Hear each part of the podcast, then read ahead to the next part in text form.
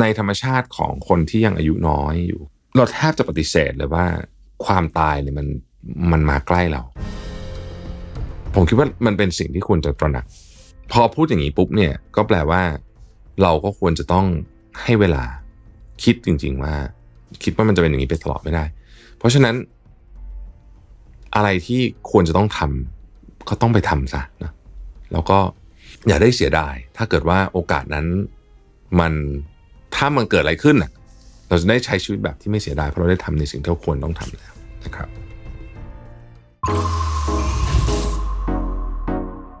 Mission to the Moon. Continue with your mission. Mission to the Moon brought to you by Sunday Insurtech ประกันที่ผมเลือกใช้ Smart Insurance Bond Simple ประกันสุขภาพและประกันรถยนต์ยุคใหม่ ที่มาพร้อมกับเทคโนโลยี และการตัดสิ่งที่ไม่จำเป็นออก เคลมง่ายในราคาที่ใช่ แต่ยังให้ความคุ้มครองที่ดียิ่งขึ้น ด้วยประกันที่ออกแบบมาด้วยใจ แล้วคุณจะลืมประสบการณ์ประกันภัยแบบเดิมๆ สนใจซื้อประกันสุขภาพและประกันรถยนต์ Sunday รับส่วนลด 10%เพียงใส่โค้ด Mission to the Moon ที่หน้าชำระเงินบนเว็บไซต์ easysunday.com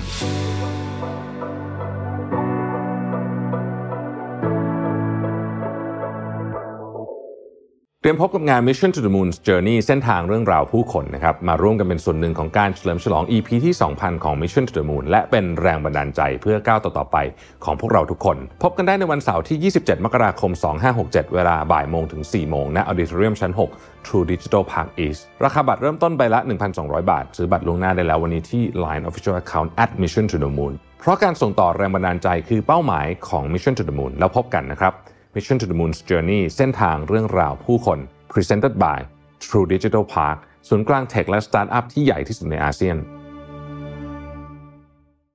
สวัสดีครับ ยินดีต้อนรับเข้าสู่ Mission to the Moon Podcast นะครับ คุณอยู่กับเราวิทยานุสาหะและ วันนี้เป็นวันรีวิวหนังสือ หรือว่าพูดคุยเรื่องหนังสือประจำสัปดาห์นะครับของ Mission to the Moon อันดับแรกเนื่องจากว่าสัปดาห์นี้เป็นสัปดาห์สิ้นปีนะก็ต้องบอกว่าพอได้ทำรีวิวหนังสือทุก ทุกสัปดาห์นี่ดีนะครับเพราะว่าผมได้มีโอกาสทบทวน บางเล่มก็เป็นหนังสือเก่าที่เคยอ่านมาแล้ว เช่นเล่มวันนี้เนี่ยนะฮะแล้วก็ได้มาเล่าอีกทีหนึ่งก็ทำให้นึกถึงข้อคิดที่ได้จากหนังสือแต่ละเล่มนะครับ ก็เป็นเป็นหนึ่งในตอนที่ผมชอบอัดมากเลยนะ ตอนรีวิวหนังสือเนี่ยนะครับ แล้วก็สำหรับหนังสือใหม่เนาะก็ทำให้ผมได้มีโอกาสอ่านหนังสือเยอะขึ้นด้วยนะครับอันนี้ก็เป็นเรื่องที่ดีอยู่แล้วนะครับสัปดาห์สิ้นปีนะฮะก็เลยอยากจะเลือกหนังสือที่ที่ให้ข้อคิดมาก หรือใช้คำว่าไปคิดต่อได้เยอะมากดีกว่านะครับจะไปให้ข้อคิดด้วยก็ให้ไปคิดต่อได้เยอะมากเนี่ยนะครับ ขึ้นมาเล่มหนึ่งซึ่งผมเชื่อว่าเป็นหนังสือที่ท่านที่ได้อ่านเนี่ยก็ประทับใจกันทุกคนนะครับแล้วก็ได้ข้อคิดในขณะเดียวกันก็อาจจะมีความรู้สึกหลากหลายปนกันนะฮะมีความเศร้ามีอะไรหลาย ๆ เรื่องปนกันเนี่ยนะครับหนังสือเล่มนี้ชื่อ When Breath Becomes Air นะครับคุณหมอพอลคาร์นิตี้เป็นคนเขียนนะฮะซึ่งก็เป็น เป็นชีวิตอะนะฮะเรื่องราวของคุณหมอพอลเนี่ยนะครับ คุณหมอพอลเนี่ยเกิดวันที่1เมษายนปี 1977 นะครับ แล้วก็เสียชีวิตจากโลกนี้ไปในวัย 37 ปีในวันที่ 9 มีนาคม 2015 นะครับ เรื่องราวของคุณหมอเนี่ยน่าสนใจตั้งแต่ตั้งแต่เรื่องเรียนละนะฮะเอ่อคือคุณหมอเนี่ยเริ่มต้นชีวิตการเรียนเนี่ยนะครับ ในสายที่เกี่ยวกับปรัชญานะฮะแล้วก็แล้วก็เรียนเรื่องของ biology ด้วยก็คือชีววิทยานะครับ เรียนเนี่ยปริญญาตรีเนี่ยนะครับที่สแตนฟอร์ดนะครับหลังจากนั้นเนี่ยนะฮะก็ไปเรียนเกี่ยวกับปรัชญาอีกนะครับ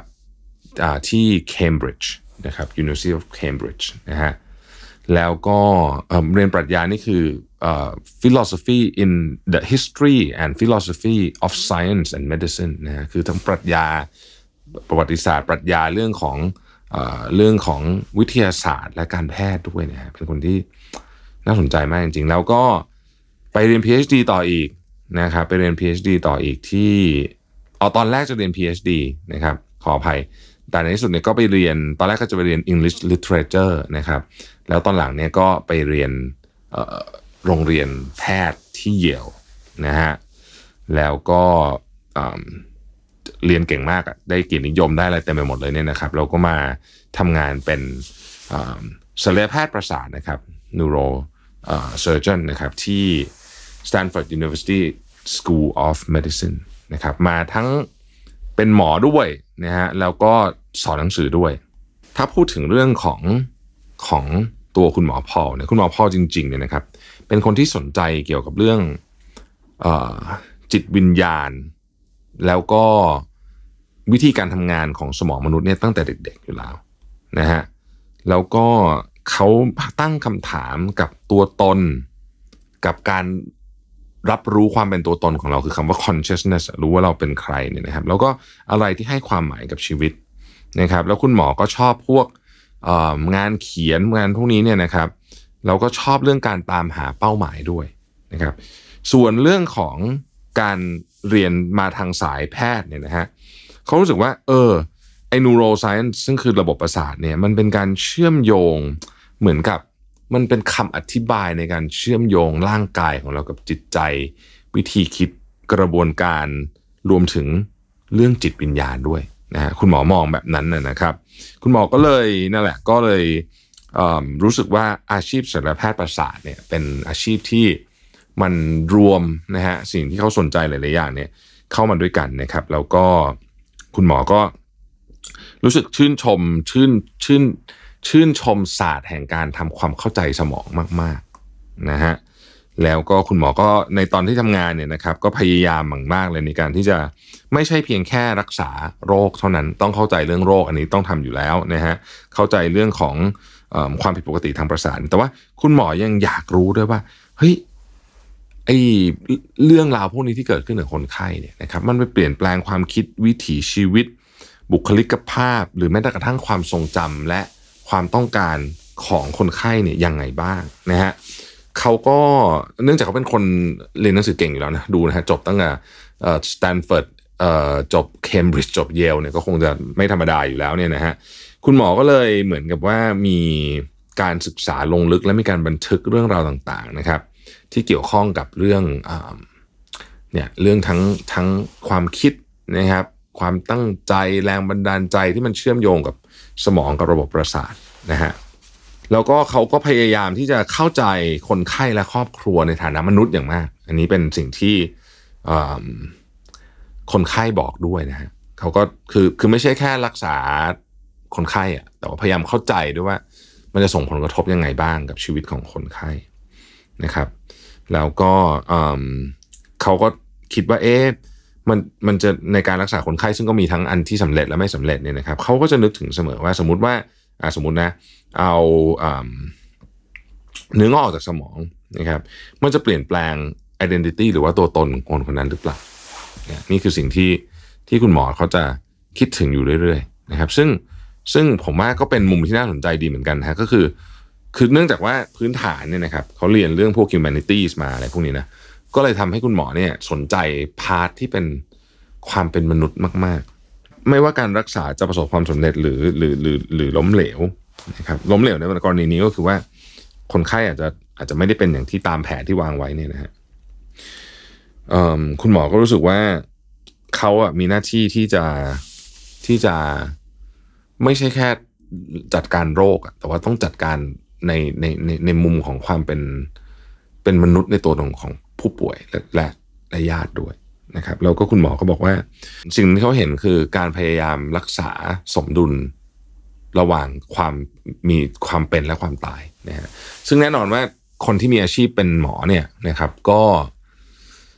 ก็เห็นการสูญเสียแล้วและการตายมาเยอะแหละนะครับ ก็เป็นธรรมธรรมดาอยู่แล้วเนี่ยนะฮะเพราะมันก็มัน เรียกว่าเป็น part of the job เลยก็ว่าได้เนี่ยนะฮะแต่คุณหมอเขาพยายามจะลงลึกไปในเชิงปรัชญามากขึ้นนะครับ คือคือแกเป็นคนเท่าที่อ่านหนังสือเนี่ยนะฮะผมจำได้ว่าตอนอ่านเนี่ยเราเทคโนตอันนี้ไว้เนี่ยก็ก็ก็ก็เทคโนตว่าแกเป็นคนแบบ เป็นคนมีความหลงไหลกับการเรียนรู้เรื่องเกี่ยวกับ ธรรมชาติของมนุษย์เป็นอย่างมาก ตอนคุณหมออายุสามสิบหกนะครับ ตอนนั้นเนี่ย ถ้าจำไม่ผิดรู้สึกแกจะปวดหลังก่อนมั้งหรืออะไรทั้งอย่างเนี่ยนะฮะแล้วก็เออก็ไปตรวจนะฮะไปตรวจก็ได้รับข่าวร้ายว่าเป็นมะเร็งปอดในระดับที่ 4 stage 4นะฮะ stage 4นี่ก็ terminal แล้วนะซึ่งก็หนักมากนะสำหรับคนที่อายุ 36 ปีไม่สูบบุหรี่นะครับแล้วก็โดยรวมๆถือว่าเป็นคนที่สุขภาพใช้ได้สุขภาพดี ทีนี้พอเขารู้ตัวละว่า เขาเหลือเวลาไม่นานนะครับ ในการที่จะที่จะอยู่เนี่ยนะฮะสิ่งที่มันเกิดขึ้นในช่วงแรกนะคุณหมอก็บอกว่าเขาอะทันทีที่เขารู้ว่าเขาอาจจะเหลือเวลาไม่นานเนี่ยนะครับเขาก็รู้สึกเหมือนกับว่า เขาไม่เข้าใจทำไมชีวิตถึงเป็นแบบนี้ แล้วเขาก็ยังไม่ได้สามารถยอมรับเรื่องนี้ได้สักทีเดียว แต่เขารู้สึกว่าสิ่งที่ช่วยเขาได้ในตอนนั้นเนี่ยก็คือครอบครัวและ เพื่อนรอบข้างนะครับ คุณหมอต้องผ่านการทำคีโมถึง 18 รอบนะฮะแล้วในเนี้ยเขาก็บันทึกไว้ว่าไอการทำคีโม เยอะขนาดนี้เนี่ยนะมันไปมันไปเขย่าทั้งไม่ใช่เฉพาะร่างกาย แต่จิตใจของเขาด้วยนะฮะเขาเนี่ยเป็นหมอที่สอนเรื่องนี้ แต่ในในที่คือคือหมายถึงว่าทำงานกับเรื่องเรื่องระบบประสาทเรื่องอะไรเงี้ย แต่ว่า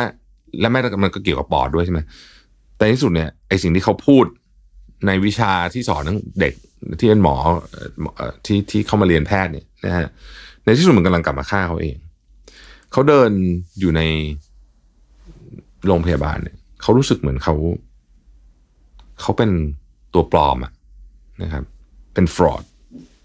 นะฮะแล้วเขาก็รู้สึกว่าตัวตนของเขาเนี่ย มันค่อยๆหายไปกับการป่วย ทีนี้เขาก็บอกว่าเฮ้ยมันไม่ได้ละเขาก็มาตั้งหลักใหม่นะครับ ในระหว่างที่เขาป่วยเนี่ยเขายังทำงานอยู่นะฮะเขายังทำงานทั้งก็ยังทำงานเอ่องานงานที่รักษาคนไข้อยู่ด้วย แล้วก็แล้วก็สอนหนังสือด้วย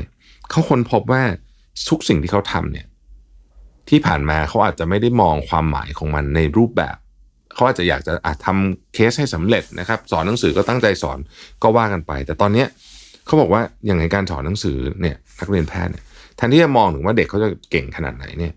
เขาเนี่ยเริ่มมองเห็นว่าเขามีหน้าที่ที่จะทำให้คนคนนี้เนี่ยเติบโตขึ้นมาเป็นคนที่มีคุณภาพของสังคมมากที่สุดอะนะครับ นี่ก็ทำให้เขาเห็นมุมมองใหม่นะฮะเขาพูดคุยกับคนไข้นะครับ เกี่ยวกับเรื่องความหวังความกลัวนะครับ ได้แบบ อีกรูปแบบหนึ่ง เพราะในขณะนี้เขาเองก็ในมุมหนึ่งก็เป็นคนไข้เช่นกันนะฮะเขาค้นพบว่าชีวิตของเขาเนี่ยที่ผ่านมานะฮะมันมีอะไรดีๆเยอะมาก แต่ด้วยความวุ่นวายของชีวิตทำให้หลายครั้งเนี่ยเขาไม่ได้ ไม่ได้มองเห็นว่าเวลาที่อยู่ตรงหน้าเขาเนี่ยมันมีคุณค่าขนาดไหนทำให้เขาเนี่ยมาโฟกัสกับทุกๆโมเมนต์ของชีวิตนะครับ หนังสือเล่มนี้ยังพูดถึงภรรยาของคุณหมอด้วย ซึ่งก็เป็นกำลังใจที่สำคัญมากนะครับ แน่นอนครับ ตอนที่พบรักกันนะฮะแต่งงานกันเนี่ยก็หวังว่าจะอยู่ด้วยกันไปจนแก่เท่า ทุกๆ คนก็คงจะเป็นอะไรแบบนี้นะฮะแล้วก็มีคุณหมอมีลูกด้วยนะฮะซึ่งพอคุณหมอรู้ว่าจะไม่สามารถเห็นลูกโตได้ ไม่ต้องขนาดว่าโตขนาดนั้นเราแค่จะเข้าอนุบาลเนี่ยนะฮะ ลูกสาวที่ชื่อว่าเคดี้เนี่ย มันก็ทำให้คุณหมอเนี่ยรู้สึก เจ็บปวดมาก แต่ก็ยังรู้สึกว่า เออ ยังได้ยังยังดีที่ได้มีโอกาสได้ ได้พาเด็กคนนี้เข้ามาสู่โลกนี้ แล้วก็ได้อุ้มลูกเนี่ยนะครับ คุณหมอเนี่ยก็พยายามที่จะ ที่จะใช้แค่ว่า เนี่ยพูดเราเนื่องจากเป็นเนื่องจากมีลูกสาวเหมือนกันเนี่ยเขาเข้าใจมากคือ คุณหมอคิดว่า เขาไม่มีโอกาสได้เห็นวันแรกที่ลูกไปโรงเรียน ไม่มีโอกาสได้เห็นลูกโตขึ้นลูกแต่งงานหรืออะไรอย่างเงี้ยนะฮะแต่อะไรก็ดีเนี่ยเขาเขียนหนังสือเล่มนี้เพื่อลูก เพราะว่าในฐานะพ่อเนี่ยเขาอยากจะให้ลูกเนี่ยมีเหมือนกับเขาไม่มีโอกาสเลี้ยงตอนลูกโตแน่ๆนะฮะ แต่เขาอยากให้ลูกรู้จักว่าเขาเป็นยังไง แล้วเขาพยายามจะส่งมอบ เรียกว่า wisdom หรือปัญญาทั้งหมด ที่เขามีเนี่ย ผ่านสิ่งที่มันเขียนบันทึกไว้ เพื่อในอนาคตเมื่อลูกสาว เคดี้โตขึ้นแล้วต้องผ่านเรื่องราวที่ยากลำบากต่างๆ เขาหวังว่ามันจะเป็นไกด์ให้กับลูกเขาให้ผ่านเรื่องพวกนี้ไปได้ดีขึ้นอื จริง ๆ แล้วทุกๆโมเมนต์เขาบอกว่า ทุกๆโมเมนต์ตอนนั้นเนี่ย แม้ว่ามันจะเต็มไปด้วยความเจ็บปวดจากคีโม และต่าง ๆ เนี่ยเขาก็รู้สึกว่าเขาเข้าใจความหมายของเวลาที่มีค่ามากขึ้นในทุกๆโมเมนต์ในทุกๆมุมมองที่เขามองไปเขาเห็นสิ่งใหม่ เสมอ ไม่ว่าจะเป็นคนไข้ของเขาคำพูดที่พูดกับญาติของคนไข้นักเรียนของเขานะครับ คุณหมอเองเนี่ยก็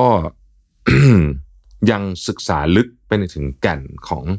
ความเป็นตัวตนที่เราเรียกว่า consciousness ด้วย ว่าจริง ๆแล้วเนี่ย ความเป็นตัวตนมันเกิดขึ้นมาจากอะไร คือคือช่วงนี้เขาศึกษาเรื่องของจิตวิญญาณเรื่องของอะไรหลายๆอย่างนี่นะครับ แล้วเขาก็บอกว่าในการที่เขาได้เข้าสู่เรื่องพวกนี้เนี่ยทำให้เขาในที่สุดแล้วเขากลับมารู้จักกับตัวเองมากขึ้น รู้จักกับตัวตนของตัวเองมากขึ้น รู้จักกับความทุกข์ ของตัวเองมากขึ้นนะฮะแล้วก็ในพาร์ทสุดท้ายของหนังสือเนี่ยนะฮะเขาบอกว่าในธรรมชาติของคนที่ยังอายุน้อยอยู่ คุณหมอก็ถือว่าอายุน้อยมากนะสามสิบหกตอนมีเรื่องเนี่ยนะฮะตอนทราบเรื่องเนี่ย เราแทบจะปฏิเสธเลยว่า ความตายเนี่ยมันมันมาใกล้เรา เราปฏิเสธนะครับ แล้วเราก็ไม่สนใจด้วยนะฮะแต่เมื่อเขาต้องเจอกับ ผลตรวจเนี่ยนะครับ สิ่งที่เขาทำได้เขาใช้คำว่า reframe daily joy คือจะเปลี่ยนยังไงให้ทุกวันที่มีอยู่เนี่ยหรือทุกโมเมนต์ที่มีอยู่เนี่ยนะฮะมีความสุขไม่ได้ แน่นอนมันมีสิ่งบางอย่างที่ในชีวิตนี้เขาจะไม่สามารถทำได้แล้ว แต่เขาก็รู้สึกขอบคุณที่ยังมีลมหายใจอยู่แล้วก็ แล้วก็ยังยังได้ใช้โมเมนต์ต่าง ๆ ที่เหลืออยู่ เขาไม่รู้สึกเสียดายใน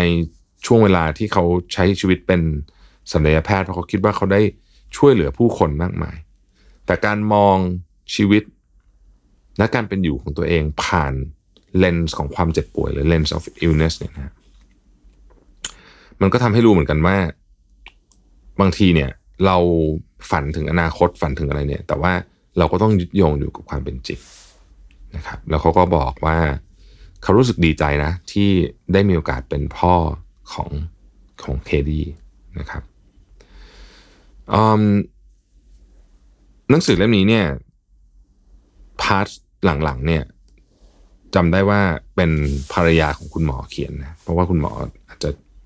เขียนไม่ไหวแล้วคุณหมอก็รู้สึกว่าหนังสือจะจะจบหลังจากที่คุณหมอเนี่ยเสียไปแล้วนะครับ บทเรียนของคุณหมอท่านเนี่ยนะฮะจริง ๆ ผมเล่าแบบนี้มันอาจจะฟังดูไม่ค่อยอินเท่าไหร่แต่จำได้ว่าตอนอ่านนี่คืออินมาก คือหนังสือเล่มนี้มันอ่านแล้วมันมีความเจ็บปวดอยู่เยอะนะนะฮะแล้วก็ไม่ใช่ happy ending เรารู้อยู่แล้วเนี่ยนะครับแต่ว่าในขณะเดียวกันเนี่ยมันทำให้เราเห็นถึงความหมายของการสูญเสีย ความหมายของการมีอยู่ ความหมายของคำว่าความสำคัญของปัจจุบันนะฮะแล้วมุมมองของความตาย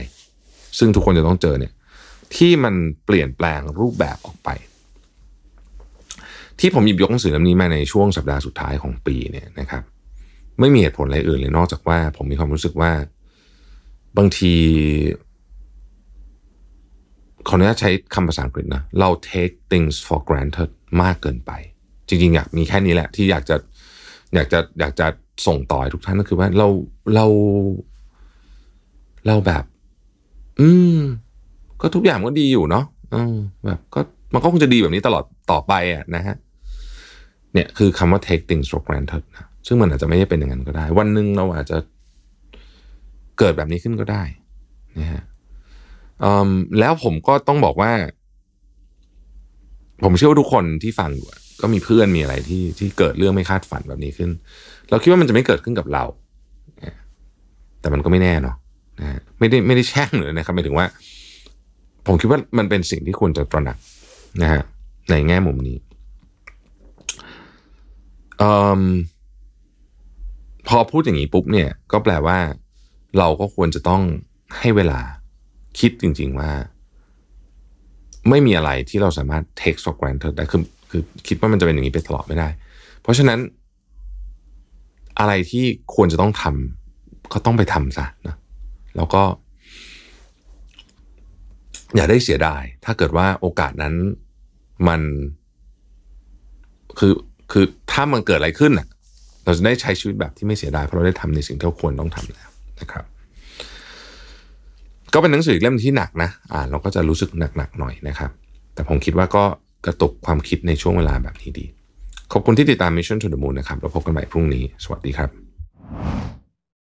สมัครสมาชิก Mission Club YouTube Membership นะครับ ราคาเริ่มต้นเพียง 50 บาท มีสิทธิพิเศษมากมาย เฉพาะสมาชิกเท่านั้น กดสมัครอ่านรายละเอียดได้ใต้คลิปเลยนะครับ ขอบคุณครับ Mission to the Moon. Continue with your mission. Mission to the Moon Presented by Sunday Insurtech ประกันที่ผมเลือกใช้ Smart Insurance Bond Simple ประกันสุขภาพ และประกันรถยนต์ยุคใหม่ ที่มาพร้อมกับเทคโนโลยี และการตัดสิ่งที่ไม่จำเป็นออก เคลมง่ายในราคาที่ใช่ แต่ยังให้ความคุ้มครองที่ดียิ่งขึ้น ด้วยประกันที่ออกแบบมาด้วยใจ แล้วคุณจะลืมประสบการณ์ประกันภัยแบบเดิมๆสนใจซื้อประกันสุขภาพและประกันรถยนต์ Sunday รับส่วนลด 10%เพียงใส่โค้ด Mission to the Moon ที่หน้าชำระเงินบนเว็บไซต์ easysunday.com